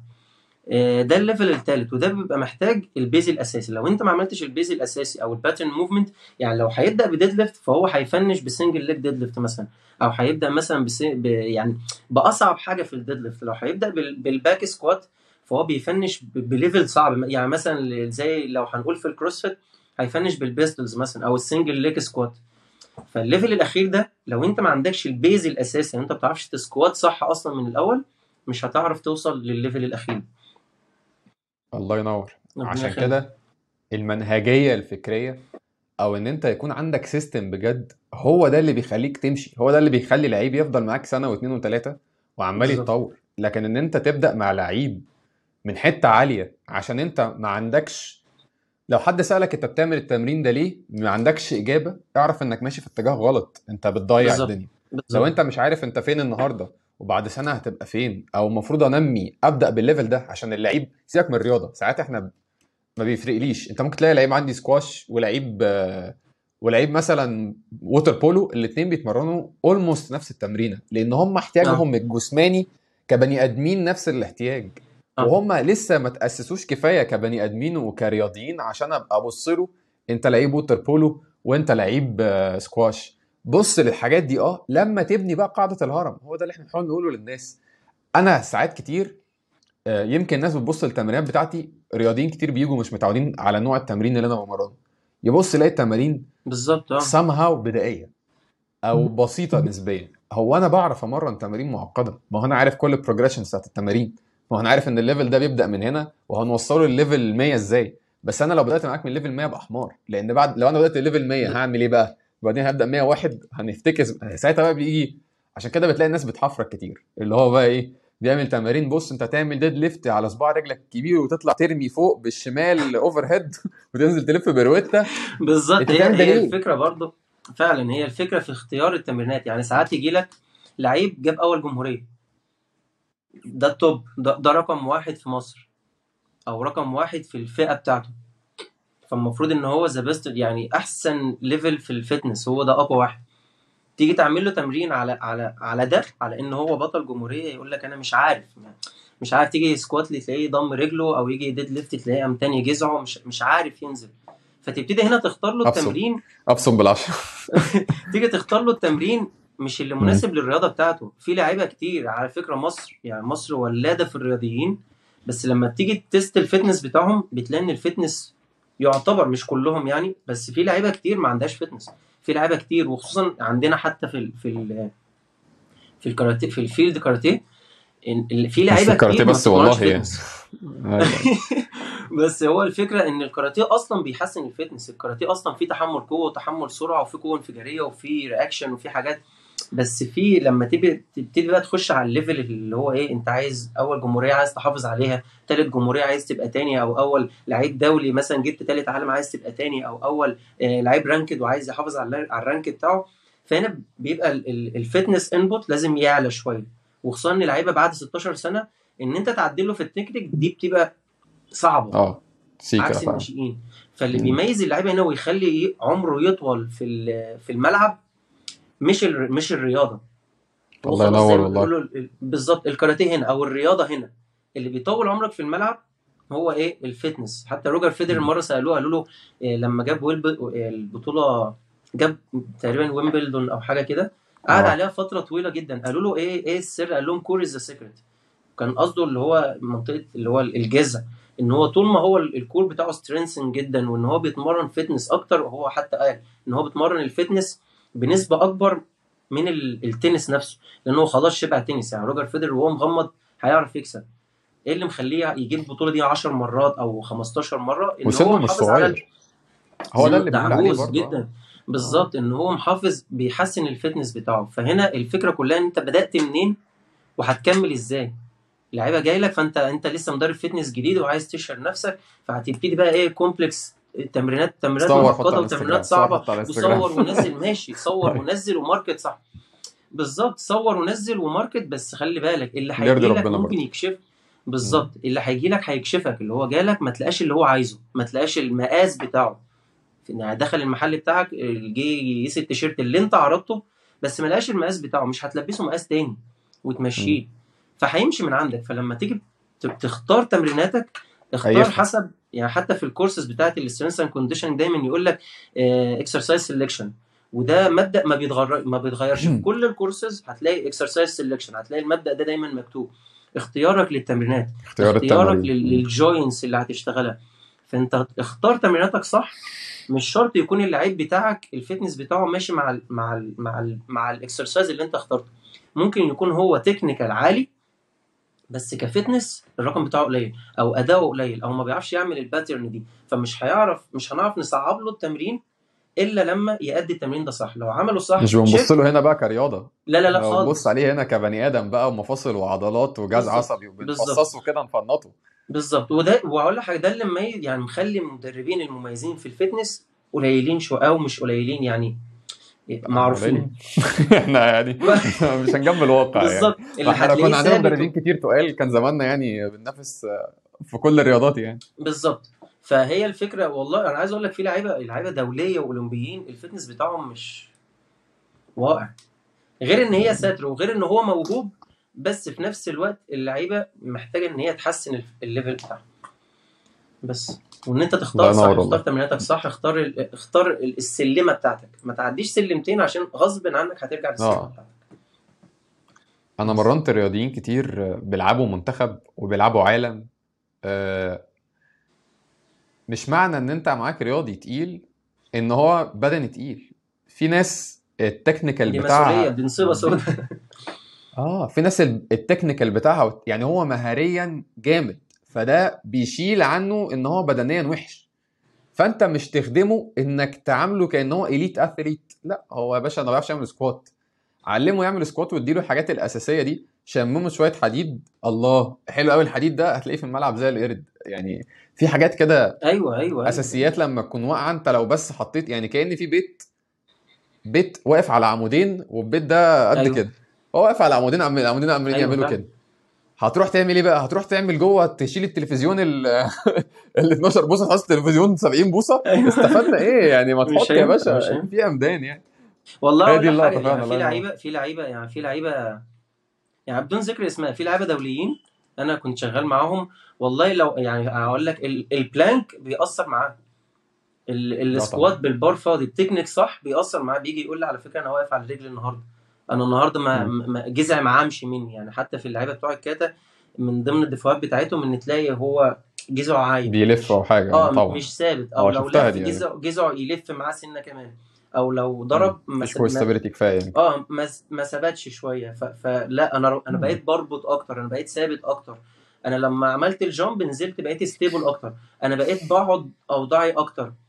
آه، الحاج... فروق بسيطة بتفرق معاهم جدا. يجي يقول لك من من يعني مثلا بعد ثلاث أسابيع يقول لك أنا بدأت أربط أحسن سنة من حاجات بسيطة. فمش شرط إن أنت ت snatch وت clean وتعمل medicine ball throw وباندات وأساتك وكرباج و... مش مستاهله اعمل الصح اللي يخدمه. وفعلا زي ما أنت قلت دلوقتي حاجات بسيطة جدا بتنور مع اللعيب. ليه؟ لأن فعلا. هو ده اللي هو محتاجه. هو جاي لك عشان هو محتاج من الأول مش محتاج من الآخر. الله ينور والله. يعني يا رب الكلام ده يكون آه، آه، واقع وخفيف على الناس لأن إحنا كلنا بنتعلم في النهاية. بالظبط يعني أنت ما شاء الله عليك راجل بيدرس في الكلية وبره الكلية. وأنت قلت أنا اتعلمت وفي طالب اداني معلومة ومش عارف مين. ما حدش كبير على إن هو لا لا لا آه، خالص والله. ياخد معلومة يعني. فيعني الحمد لله ربنا يديمها نعمة يعني عليك وعلينا يا رب. انت أخبار التدريس معاك إيه بقى؟ يعني دي من الحاجات صراحة جوه اللي ولا بره اللي جوه واللي بره. أيوه. يعني خلينا نبدأ بالكلية. بما إن إحنا إيه ولاد ولاد نفس الكلية يعني. أنا عارف إن الموضوع أيوه التنهيدة. أنا شفت التنهيدة التنهيدة دي بتقول كتير. خلاص يا يحيى ما تقولش حاجة حبيبي. جماعة هنلم الدكتور يحيى. هنلم على ابعت الدكتور لك يحيى على السي ابعت لك السي وقدم لي في جيم بقى بص هي هقول لك حاجة. جه في مرة ال term ده مش مش بعيدة ال term ده يعني. جه مرة طالب آه، فأنا بحب في آخر المحاضرة كده أسأل الطلبة حد محتاج حاجة حد هيسال على حاجة؟ فجه في واحد قال لي قال لي دكتور ممكن أقول لك حاجة؟ قلت له اتفضل. قال لي في فيديو أنت لسه منزله. قلت له آه. قال لي. هو حلو جدا. قلت له تمام شكرا قال لي أنا ما فهمتش حاجة. أيوه ده أيوه الولد ده سقط؟ خلاص يعني. آه. ف... فقلت له طب ليه؟ يعني ممكن يكون أنا مثلا ما شرحتش كويس أو أو أنا مديها يعني صعبة شوية. قال لي لا هي الفكرة إن إحنا ما بناخدش الحاجات دي. والمفروض إن أنت بتدي رياضة وإحنا ما بناخدش الحاجات دي. ف... فاللي أنت بتقوله ده كله ما بناخدوش. ليه؟ فالحمد لله إن كانت المحاضرة خلصت عشان مش عارف ليه. أيوه. بص هو أقول لك حاجة هو ال- التدريس في في الكلية يعني حتى أنا دايما أقول للناس أنت فاكر فيلم روكي الجزء السادس؟ لما كان بي بينافس الولد الروسي وكان هو بقى بيتمرن في التلج وبيشيل فرع الشجرة والولد الروسي بقى على technology و treadmill وبيقيسوا له ال VO2 max و... آه. والحقنة والكلام ده. الفيلم ده كان اتجاهه يعني روسيا تقول للناس إن طفرة الرياضة طالعة من روسيا إن علم الرياضة الحديث هيطلع من هنا إن الاتحاد السوفيتي هو اللي عمل طفرة الرياضة. على اساسه طلع كتب الرياضة اللي إحنا لسه بناخدها لحد دلوقتي في الكلية. آه طبعا الاتحاد السوفيتي كلها. إن, إن أساس إن مكونات ال حمل التدريب. والحاجات دي. آه طبعا. بالظبط إن إن إن مكونات حمل التدريب شدة وحجم وكثافة ولغاية الأسبوع اللي فات بيقولوا إن الكثافة هي هي الراحة. طب ما كنت أيوه. قلت راحة يعني. عندنا في الكلية نفس الكلام فعلا. آه. بالظبط هي في مصر كلها يعني. فهي دي الفكرة إن العلم اللي بت... اللي بيتدرس إلا من رحم ربي لأن في دكاترة شاطرة جدا بصراحة. أكيد لسه طبعا لحد دلوقتي بندرس العلم القديم وده خلص. يعني تعال دلوقتي بص على تصميم البرامج التدريبية في الكتب الحديثة اللي هي بقى ال- ال academies بقى اللي إحنا كلنا بنقرأ منها ونذاكرها وتصميم البرامج التدريبية القديمة. هتلاقي في حاجات اتلغت في حاجات اتغيرت في حاجات آه في principles في أساسيات وفي مبادئ بس في نفس الوقت في حديث. يعني هتلاقي فين في كلية بيدرس لك ال functional training وال HIIT وال... وال... وال... وال... والحاجات اللي هي اللي إحنا شغالين بيها دلوقتي. مش هتلاقي. غير كده برضو من, المشكلة التانية إن إحنا بندرس وده غلط. إن أنت بتخش تسمع لل- للطلبة إن مكونات حمل التدريب شدة وحجم وراحة وكثافة و... وتكرارات ومجموعات ويمشي. امم أو إن هو يخش يقول له طرق التدريب ثلاثة التدريب التكراري والفتري والمستمر ويمشي. امم ده اللي حصل معانا. بس في نفس الوقت هو الطالب مش عايز كده. يعني أنا أنا كان ربنا من عليا بنعمة إن أنا كنت بطلع من الكلية بروح تمرين. وأما بتمرن بتنور اللي هي دي أنا دي آه أنا خدتها ودي ما خدتهاش فأروح أسأل يا إما الدكتور يا إما المدرب. تمام؟ بصرف النظر عن إن في دكاترة ما كانتش بترد عليا. بس أنا كنت بسعى. طب ما في طلبة داخله الكلية دي دلوقتي ما, ما بيلعبش رياضة. فهيفهم إزاي؟ وهو غصب عننا هيطلع مدرب. وغصب عننا هيطلع يمرن. ما هو هيشتغل يخش الكلية. بالظبط. فهي الفكرة إن إحنا لما بندرس إحنا إحنا مدرسين. إحنا فعلا أعضاء هيئة التدريس. وأعضاء هيئة التدريس التربية الرياضية مختلفين يعني. وخلي بالك ده مش في التربية الرياضية بس حتى في هندسة المهندسين اللي بيدوا ال- المحاضرات هم برضو مدرسين. بدليل إن أنا أعرف يعني أنا أخويا في كلية علوم وأعرف واحد تاني قريبي في كلية هندسة لما بيطلعوا برضو عملوا زينا. رمى كل اللي اتعلمه وبدأ يروح ياخد كورسات عشان يتعلم الجديد ويتعلم الحديث اللي يبتدي يشتغل بيه. هي مش في التربية الرياضية بس. بس هي الفكرة إن إحنا نغير كنت بتكلم مع ده مع كابتن حسام عناية إن دي مشكلة آه. الجامعات الحكومة بشكل عام بس إحنا عندنا الدنيا بالظبط. يمكن فيها فساد أكبر سيكا يعني. للأسف يعني. بالظبط. ان إن انت انت أنت هنا مدرس مش مش مدرب. المفروض إن أنت تتعامل على إنك مدرب. المفروض إن أنت اللي يخش الكلية دي يعني أنا أنا بصراحة اللي يخش الكلية دي لازم يكون لاعب. لاعب على الأقل مش هقول لك جاب بطولة ولا مصنف دولي ولا مصنف على مستوى ال- الحاجة بس على الأقل يكون لاعب. عشان يبقى عنده فيدباك يساعد المدرس أو أو المحاضر اللي بيقعد معاه ثلاث شهور إن هو يديله المعلومة اللي هو بيتعلمها من زمان. يقول له اللي أنت كنت بتعمله ده أساسه كذا واللي أنت كنت بتعمله ده أساسه كذا. فهي الفكرة في طريقة تدريسنا إن أنت بتدي المعلومة إزاي. بس هي هي يعني أنا آسف يعني لل- للكلام ده هيزعل بس فعلا إحنا مدرسين مش مدربين. ولكن المفروض في الكلية إن أنت تكون مدرب إن أنت تدي نماذج تدي تدي تطبيقات. تمام؟ آه بس فهي دي هي الناس الناس بتخرج ما تعرفش تفكر. الناس بتخرج تقول له اكتب لي program بيقعد يشرح لي ال program بيتكون من إيه. أنا مش عايزك تشرح لي program أنا لما بدي كورسات بره أنا ما بدرسش في الكلية لأن أنا الكلية أنا من سنه اولى بقى اشتغلت اتجهت بقى خلاص يا باشا فكك أنا عرفت اللي فيها. مع السلامة. رحت اشتغلت أنا بقى خدت أيوه. كورساتي. فلما بدرس لحد بيبقى خريج تربية رياضية قول لي كده بقى إيه هنعمل إيه؟ اكتب لي program كده. ما بيعرفش يكتب لي program ما بيعرفش يطبق. هو آه في النهاية أه. بيقول لي بص إحنا هنعمل الشدة كذا وهنختار تمارين بلايومتريه وهيقعد باشا إحنا مش موضوع تعبير. قول لي هتعمل واحد اتنين تلاتة. قول لي ليه بتعمل ده وقول لي هنعمل واحد اتنين تلاتة. بس ما تقوليش إحنا نقعد ما تسرحش بيا. ما تقعدش تتكلم وتفضفض. إحنا ما هي دي مشكلة بالظبط. الكلية. مفيش علم بالظبط. تطبيقي وكله أغلبه علوم نظرية. فأنت بتقعد تهري. وحتى للأسف العلوم النظرية ما أعرفش عندكم الدنيا عاملة إزاي آه، في في جامعتكم. بس أنا في جامعة حلوان اللي هي المفروض من أحسن يعني ال- الأم. الكليات طبعا يعني. طبعا. والدنيا مزرية جدا يعني. الدكاترة اللي مم. بتشرح بضمير قليلة. أقول لك حاجة بقى. ممكن يكون مفيش حد يعني قليلين اللي عارفين المعلومة دي. أنا سقطت تخطيط أحمال في الكلية. أنا كنت ساعتها واخد إكسوس وساعتها كنت بمرن رياضيين تقال جدا. ويعني مفيش أي إهانة لأي حد بس الناس اللي نجحت كلها هو محدش فيهم أصلا يعرف حاجة. هو محدش محدش شغال في الأحمال أساسا فاهم الفكرة؟ طبعا فأنا طبعا. شغال واخد course كان ساعتها. مش عارف ب 30000 جنيه ودايس و... وسقطت. لأن أنا تقريبا تقريبا هو زعل إن أنا ما, ما... ما كانش بيحبني تقريبا عشان أنا شكلي شكلي بفهم أو حاجة. هقول لك أنا كتبت program بالإنجليزي وما كتبتش بالعربي. مش عارف صراحة. تقريبا آه بالظبط كده. هقول لك حاجة أنا في مرة يعني في مرة ات- اتسجل رسالة ماجستير وجيت سألني يعني جه الباحث ده جه سألني فيها آه، عام- عامل آه، يعني تأثير التدريب المتقاطع على حاجة. في كرة إيه التدريب المتقاطع ال- ده؟ اللي هو ال cross training ده ترجمته. ماشي ماشي. تمام؟ تمام. إحنا إحنا بنترجم الرسالة بالإنجليزي. effect of CrossFit فأنت يا إما هتشتغل cross training يا إما هتشتغل CrossFit اختار حاجة من الاثنين لأن كده العربي غير الإنجليزي. الرسالة جواها إيه بقى؟ اختار حاجة من الاثنين فهم هم اتفقوا على ال CrossFit فجه قال لي أنا اخترت ال CrossFit عشان كذا كذا كذا كذا.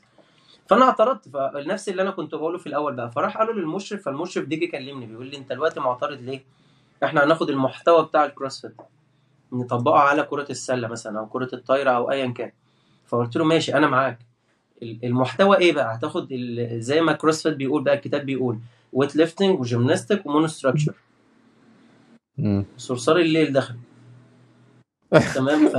أيوه. هتاخد أنهي محتوى؟ معلش لعيب volley إيه اللي أنت محتاجه يعمل muscle ups و toes to bar اقنعني. لعيب volley إيه اللي أنت محتاج تقعده على على ال row 5 كيلو و10 كيلو؟ إن هو يعمل 30 clean and jerk فقلت له فبيقول لي هناخد المحتوى. قلت له ما هتاخد إيه محتوى؟ قال لي هاخد المضمون. طب مضمون إيه؟ طب بعد إذنك عشان عندي مجلس قسم. مع السلامة. مشى. فأنت ماشي. قمه انت عدم الكفاءة. بالظبط. أنت عايز إيه؟ عايز تقدم إيه؟ أنا أقول لك حاجة. أنا أنا الحمد لله حاليا أنا مشرف على رسالة ماجستير ورسالة دكتوراه. كل رسائل الماجستير والدكتوراه. أكيد عدوا عليك إن لازم البرنامج التدريبي تشوف فيه مرحلة الإعداد العام ومرحلة الإعداد الخاص ومرحلة آه. المنافسات. طب هي افرض كلام موحد بيتنتع في كل الكلام بالظبط في أي نفس حاجة. نفس هم الديزاين كام كلمة كده. نفس ال design مشي أيوة. في كل رسائل الدكتوراه والماجستير. طب إحنا ليه ما ما نغيرش ال structure ده؟ افرض ان أنا الوقت أنا أصلا في phase البرنامج بتاعي مرحلة قبل المنافسات. ليه اعمل اعداد عام وخاص؟ ما هو هو ال program design مش معمول مش معمول است يعني اسطمبة كده لازم اطبقها. فلازم ناخد ال phase دي. آه، في في OPEX مثلا عملوا عملوا تصنيفة تانية اللي هي الاكيوميليشن والانتنسيفيكيشن والبري كومبيتيشن والكومبيتيشن وعملوا tapering و deload طب ليه ما ندخلش ده؟ ليه ما نديش لل... يعني نعمل حاجة جديدة؟ وفي نفس الوقت مش من اختراعنا ده العلم اللي بيقول كده. تمام؟ ف... فليه ما ندخلش بين المراحل دي لود؟ فجه في مرة في مشكلة تانية برضو صراحة. يعني آسف. في مشكلة تانية. هو إحنا عندنا آه الكلية مجموعها قليل خلينا نكون صراحة بالظبط. فأغلب اللي بيخش الكلية ما بيعرفش يكتب عربي أصلا. فانك تقول له تعالى نتكلم انجليزي بقى وناخد العلم بالانجليزي ومصطلحات العيال أنا في ناس أول ما بتسمع كلمة انجليزي أنا دايما دايما ببقى حريص جدا جدا إن أنا أقول كلمة انجليزي وراها العربي بتاعها. ما بحبش أتكلم آه، آه. انجليزي انجليزي ما عشان بحبش. يفتحش بقه. يعني الناس بتفتح بقها برضه. في ناس أول ما بتسمع كلمة انجليزي عارف الشاشة بتاعت التلفزيون؟ خلاص بقى هو شايف كله أبيض في إيه يا عم أيوة. الحاج؟ هو أنا شتمت. يعني أنا بقول الكلمة عشان هو في ناس آه، للأسف مزنوقة مزنوقة في حتة حتة ما يعني لو أنا هدي نصيحة لحد في تربيه رياضيه باشا ما تخل... ما تستناش حد يعلمك الناس بتروح آه. لنا ليه أنا. وأنت عشان إحنا عرفنا ننقل إحنا ما اخترعناش حاجة إحنا لسه ما. وصلناش لمرحلة إن إحنا نبقى اخترعنا طرق لا، تدريبية لا. والكلام ده لا لا إحنا عرفنا علم درسناه وبننقله أنا أحسن منك في إيه أنا مش أحسن منك في حاجة أنت لو عايز تبقى. زيي واحسن مني الفرق الوحيد إن أنا عارف أجيب العلم إن أنا عارف أروح أذاكر عارف أقرأ كتاب لوحدي آه، عارف آه، لما يجي لي فيديو أتفرج عليه البودكاست اللي البودكاست اللي أنا عامله ده بالعربي وجايب مدربين زيك ما شاء الله عرب ومصريين عشان. نعرف نتكلم الكلام يبقى مفهوم لناس تانية. بس أنا بتفرج على بودكاست كتير أجانب وهو ده اللي خلاني أعرف أعمل بودكاست هو ده اللي خلاني أعرف أتكلم في الحاجات دي. ف إيه، إنك تعرف تتكلم إنجليزي ده مش بس عشان هقول لك حاجة عشان إحنا انت عشان انت عشان أنت عملت بالظبط بالظبط. عشان انت عملت search كتير وعلى الأقل يعني أنا برضو أنا من الناس اللي متابعاك أنت لما بتقول كلمة إنجليزي بتبقى قاصد تقول لهم العربي بتاعها عشان تنور. عشان لما تيجي تسمع فيديو ده حقيقي فعلا. على الأقل لما تسمع كلمة flexion فأنت عارف يعني إيه. يبقى معاك مصطلح. بالظبط آه، يعني مش شرط. تكون فاهم ال- ال- ال- المحتوى كله بالإنجليزي بس أنت مم. لما فهمت flexion مع الحركة اللي هو بيعملها فأنت عرفت هو بيعمل إيه. لما فهمت مثلا يقول لك quadriceps فأنت عرفت هو قصده هو بيتكلم في إيه. لكن أنا جالي قاعد- تروما من كلمة flexion أنا جالي أقسم بالله مشكلة. يعني كان في فيديو اللي هو اللي اتشهر ده. كان في فيديو عندي جاب مليون view تقريبا على تيك توك ومش عارف 200 وشويه ألف على انستجرام no offense يعني. بس يعني آه يعني كتير قوي. خلايجة وشوية مصريين كفروني. هو مش دخل قال لي بص أنت بتتكلم إنجليزي. مع إن أنا كاتبها. أنا قايلها بعدها يعني إيه flexion يعني إيه extension وكاتبها في ال comment وكاتبها في الشرح بتاع الفيديو. أنا تبقى على. ظهرك. الناس دخلت. أقسم بالله الناس في واحد قال لي اللغة العربية راحت في سجون اللا راجعه وكاتب اللا راجعه غلط. فاللي. في ناس داخلة الناس الناس دخلت هزقتني عشان أنا بتكلم إنجليزي لمدربين. فيعني دي حاجة من الحاجات الحزينة يعني عندنا. هنخرج منها يعني بإذن الله. يعني واحدة واحدة. الناس تفهم يعني. هقول لك هقول لك ليه. دي, دي أنا شفتها أنا شخصيا. انت بتاخد انجليزي في ال... في الكلية أربع سنين صح كده؟ إحنا بناخد انجليزي في الكلية أربع سنين؟ امم إيه إحنا ده عندنا أنتوا بقى؟ آه إحنا عندنا الانجليزي إيه ده؟ ده لا إحنا خدناه ترم حزين. لا أنا أقول لك آه أنا- وكانت مادة نجاح وسقوط أصلا. ما فيهاش نجاح يعني ما فيهاش درجات. عندنا إحنا مادة أساسية عندنا. أربع أنتوا جامدين سنين. والله ما شاء الله. حلو الكلام. انت بتاخد paragraph تترجمه واما تروح هتروح تسمعه في الامتحان. هتاخد paragraph عن nice. ما شاء ال- الله ما شاء الله. آه. هتاخد paragraph عن التدريب وتجيب. لي paragraph عن ال- التخصص بتاعك عشان يبقى انت خدت التخصص بتاعك. فأنا زي الشاطر هروح أكتب كاراتيه بالإنجليزي وهجيب paragraph أو هكتب مثلا إن رياضة الكاراتيه رياضة نزالية فيها كاتا وكوميتيه وأخش على جوجل أترجمها ودخلت سمعتها في الامتحان ومشيت. وال paragraph بتاع التدريب هخش على جوجل أترجمه آه. وأخش أترجمه في في الامتحان ومشيت. واسمك أخدت I like تدريب to drink water. بالظبط my أخدت name is فتنس كوتش أيوه أيوه جامد فاهم؟ عالمي بالظبط. ف... فخلاص اللي هو انت ترجمت الكلمتين ومشيت أربع سنين بتاخد إنجليزي وبتجيب امتياز. إيه بقى؟ مش عارف. أسماء العضلات مش عارف عارف دي مشكلتي مع الكلية؟ أسماء العضلات.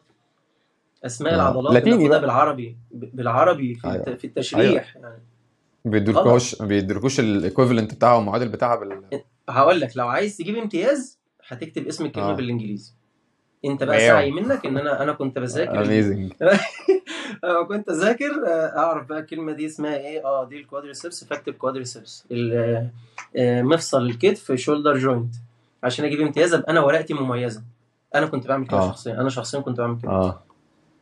فاهمني؟ آه. فمش كل الناس هتبقى بنفس العضلة الظهرية. شبه منحرفه أيوه. والعضلة التوأمية. والعضلة الضمة الفخذية. طب استنى هي TFL اسمها إيه؟ ال TFL TFL؟ fascia lata اسمها إيه؟ مش عارف. ما في ما خدناهاش أصلا ما, ما فيش. ما أعرفش؟ اسمها بالعربي بصراحة. آه. آه. nice. فاللي هو أنت عشان تجتهد وعشان تنجح لازم تكتب كلمة إنجليزي في الورقة. فاللي هيكتب كلمة إنجليزي في الورقة ده هتبقى ورقته مميزة فهياخد درجه وطبعا الامتحانات دلوقتي بقت كلها MCQ فما عادش ما عادش في اجتهاد يعني. ما انتش هتسعى إن أنت تدور على المعلومة الإنجليزي. فبكلمك في أسماء عضلات. فمش هتيجي بقى في ال program هي. أصلا مش إنجليزي يا جماعة أسامي العضلات. ده لاتيني يا جماعة. يعني هي- أصلا يعني مش أيوه يعني اللي هو يا جماعة يعني بالظبط بس بالراحة هو يعني. حتى حتى يعني ال basics الأساسيات مش موجودة. مم. يعني انت لما بتاخد مكونات حمل التدريب الشدة والحجم والراحة ما بيقولوش intensity ما بيقولوش rest ما بيقولوش duration ما بيقولوش آه ال frequency volume آه okay ما, ما آه. تقولوا يا جماعة الحاجات دي. اديله التطبيق اللي لما. يسمعه ما ما يحسش ان هو عايم في بحر الغدر. أيوه ما يحسش ان هو تايه فاهم في بحر الظلمات. أنا عايز أسألك السؤال ده. هو في أنت أنت جوه الكلية في مصادر كافية إنك تعرف تدور على الحاجات دي بالعربي؟ بكلمك بأمانة يعني بجد. لا. تعرف تدور على لا المصادر لا. دي عربي لا. أصلا. لا لا لا لا لا, لا. أصلا. أنا أنا لما بطلب ضعيفة. من, طلب من طلبة أبحاث ببعت له يعني بقول له على الواتساب أهو خد ال- البحث أهو هات منه. خد الفقرة دي هاتها لي. خد ال ال ال يعني حتى في الماجستير في في بحث بحث ماجستير أنا أنا مصر إن ال- الطالب اللي معايا ده يتعلم فببعت له الباراجرافات وأقول له ترجمها وهاتها لي. ليه؟ عشان يطلع معاه حاجة حاجة accurate شوية حاجة حديثة شوية. تمام؟ البحث الدكتوراه بتاعي هو عشان functional ومالوش مراجع عربي. ما انت هتجيب مراجع منين عربي؟ enough تعمل بيها رسالة دكتوراه عشان تشت... تعمل بحث دكتوراه. هتجيب منين؟ كنت فاكر إن. في لا لا م- مفيش و- ومش بقوة الموضوع. ما انت برضو محتاج مصادر مراجع كتير. يعني بحث. يعني بحث الدكتوراه ده كل فقرة لازم ليها مرجع. كل كلمة مكتوبة لازم يبقى لها reference فانت هتجيب منين؟ مش هتخترع. فمضطر إن أنت تجيب من مراجع أجنبي. الولد اللي مسجل في ال CrossFit ده هيجيب منين؟ أنا في ناس كلمتني نص عامة كتير بيعملوا ماجستير. هو الناس فاكرة إن أنا عشان بدرس بقى أعمل ماجستير. لا ما ما عملتش ماجستير صراحة. فالناس بتسألني اللي. هو coach بيسألوني أسئلة. والله أنا مع احترامي للجميع بس هو هو أنت إزاي واخد بكالوريوس؟ أنت إزاي أصلا خريج كلية وبتعمل ماجستير؟ أنت الأساس ال- يعني الحاجات اللي إحنا بنقعد ن- ندفعها الاربع سنين مش معاك. يعني الحاجات البدائية جدا اللي هي أصلا أنت بعد ما تخلصها أنت لسه ما تنفعش تشتغل مدرب مش زي مش معاك. آه. فيعني فدي للأسف مشكلة إن إحنا بننجح أي حد. أنت بتقول ال- الأربع سنين بيجيب امتياز. أنا يعني لو آه أنا كان ربنا قدرني وبقى ليا دور في تربية رياضيه أنا مش عشان أنا غلس ومش عشان أنا أي حاجة بس يا جماعة بالله عليكم نبطل كفتة. أنت تستحق بص تنجح أقول لك حاجة أنا اتخرجت من تنجح مش تنجح. بالظبط. أنا أقول لك حاجة. والله العظيم والله العظيم أنا اتخرجت من من الكلية أول دفعة أربع سنين وبطل جمهورية و- وانضميت لمنتخب مصر وأنا في تانية كلية. والله العظيم أنا اتخرجت من الكلية دخلت أشتغل جيم أنا في مدرب يعني اتنين مدربين كابتن محمد اللبان وكابتن ثاقب. الاتنين دول واحد علمني الفرق بين البار والدمبل حرفيا وواحد علمني إزاي أشغل الأجهزة وال- والمشيات. أول دفعة أربع سنين اللي هو أنا staff أنا عضو هيئة تدريس ولاعب منتخب. مصر. فاهمني؟ أنا الطالب اللي بيقول لي في في طالب مثلا جه بيقول لي يا دكتور اللي أنت بتقوله ده فين في الكلية؟ يعني إحنا خدناه فين؟ وهو في سنة رابعة.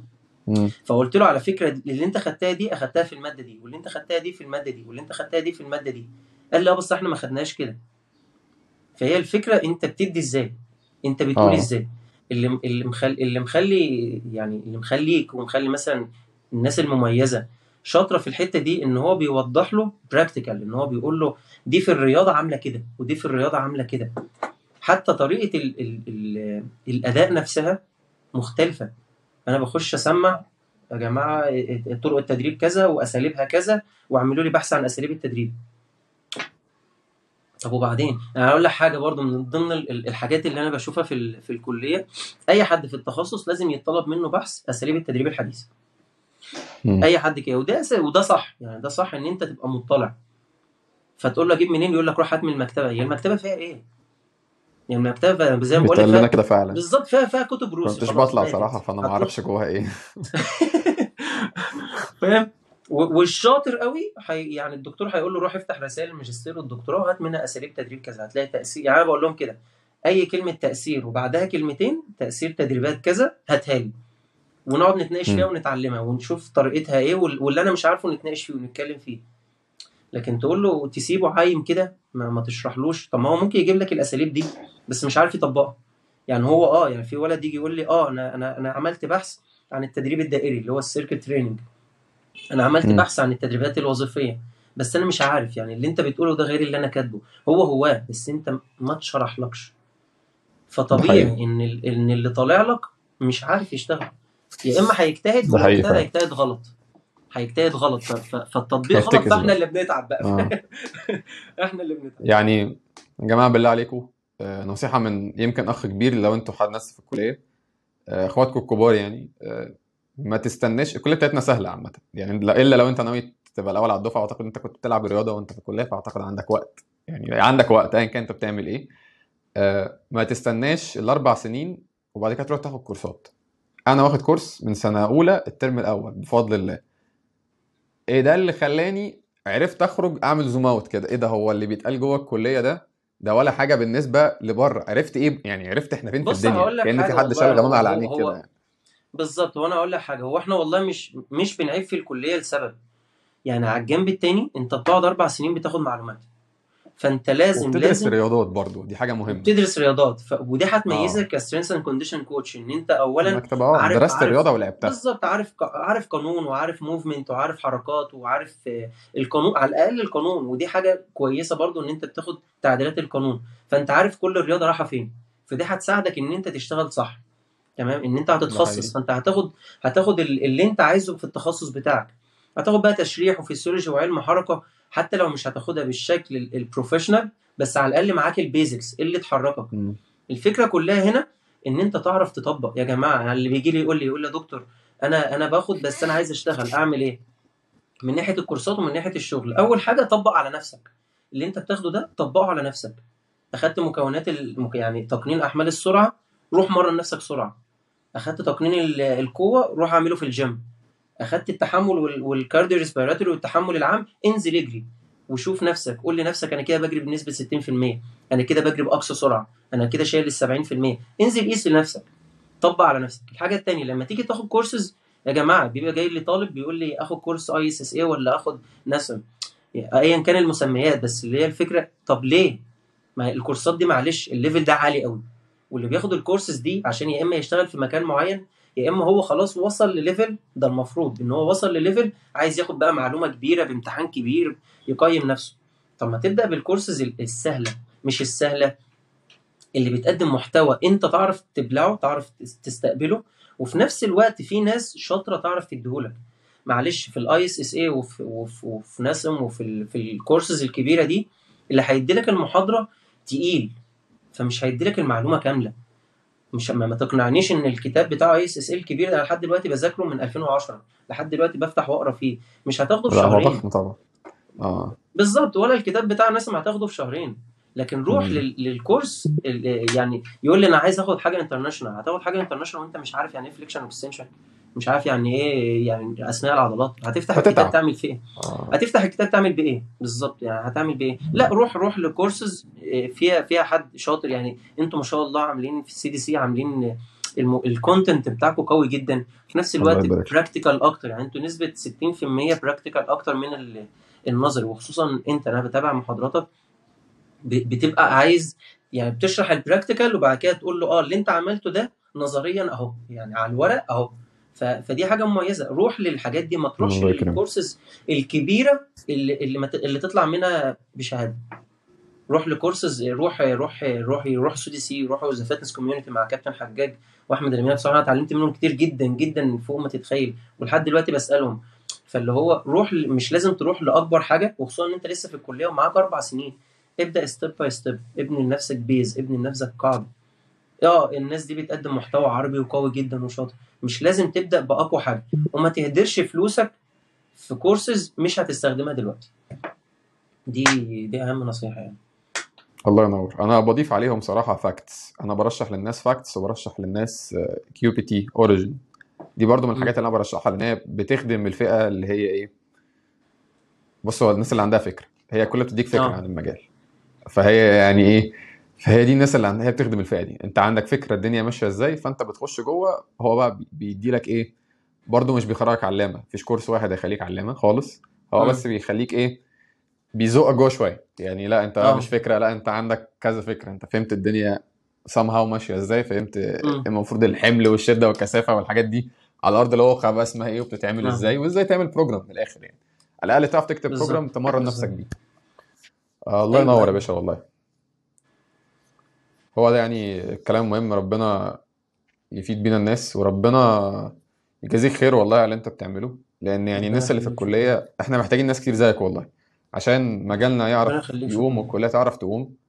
والله مش مجاملة يعني ربنا يعلم. لأن هي أنا ليا ناس في دفعتي برضو معيدين ربنا يعينهم ويقدرهم.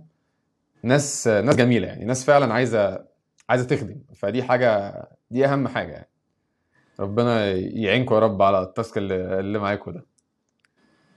يا رب كابتن يحيى نورتني. قول للناس بس آه، انت عندك كورس تقريبا آه، قريب صح؟ آه إن شاء الله. الحلقة دي هتنزل 12 إمتى؟ أو 5 لو عندك form يعني الناس عايز عايز الناس تروح لك فين يعني؟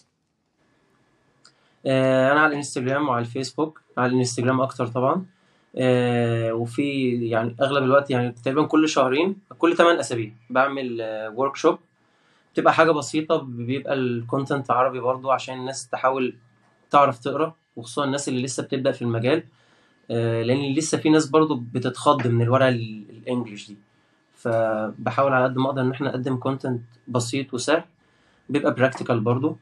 آه، أقرب حاجة هنعملها دلوقتي ال- ال course بتاع ال sport conditioning هنتكلم فيه عن يعني المبادئ إزاي تبدأ في ال field بتاع إن أنت تتعامل مع athletes مش مش إن أنت تتعامل ك ك floor coach أو إن أنت تتمرن كمجرد إن أنت fitness coach بس لأ إزاي تبتدي تصنف كل رياضة كل رياضة لوحدها وإزاي تبتدي تشتغل على ال fitness elements الخاصة بكل رياضة؟ بتقنينها بقى وتقنين الأحمال بتاعتها إن شاء الله وال وال program design يعني ال principles بتاعت ال- ال program design دي هتبدأ إن شاء الله يوم 12 5 والحجز مفتوح دلوقتي يعني لو حد حابب إن هو يحجز يعني وال- وال post موجود على الإنستجرام. الله المستعان. أنا مش عارف الحلقة هتنزل إمتى صراحة يعني مش عارف هتبقى يعني ممكن تنزل يوم 12 بس هنحاول لا لا بسيطة والله. بس كفاية ذوقك والله إن أنت بتساعدني يعني ده كتر خيرك. الله يكرمك حبيبي. فيعني كده كده كابتن يحيى هيسيب لكم ال account بتاعه في ال description ونورتنا يا كابتن يحيى والله. أشوفك دايما كده على خير إن شرف شاء ليا الله بجد و... ومتميز. يا رب إن شاء الله. ومبروك لموضوع مشروعك وإن شاء الله يبقى أحسن وأقوى و... وشكرا ليك بجد. شكرا الله حبيبي. الله يكرمك حبيبي. كنت طيب. وانت يلا حبيبي bye bye. أشوفك على خير. سلام عليكم.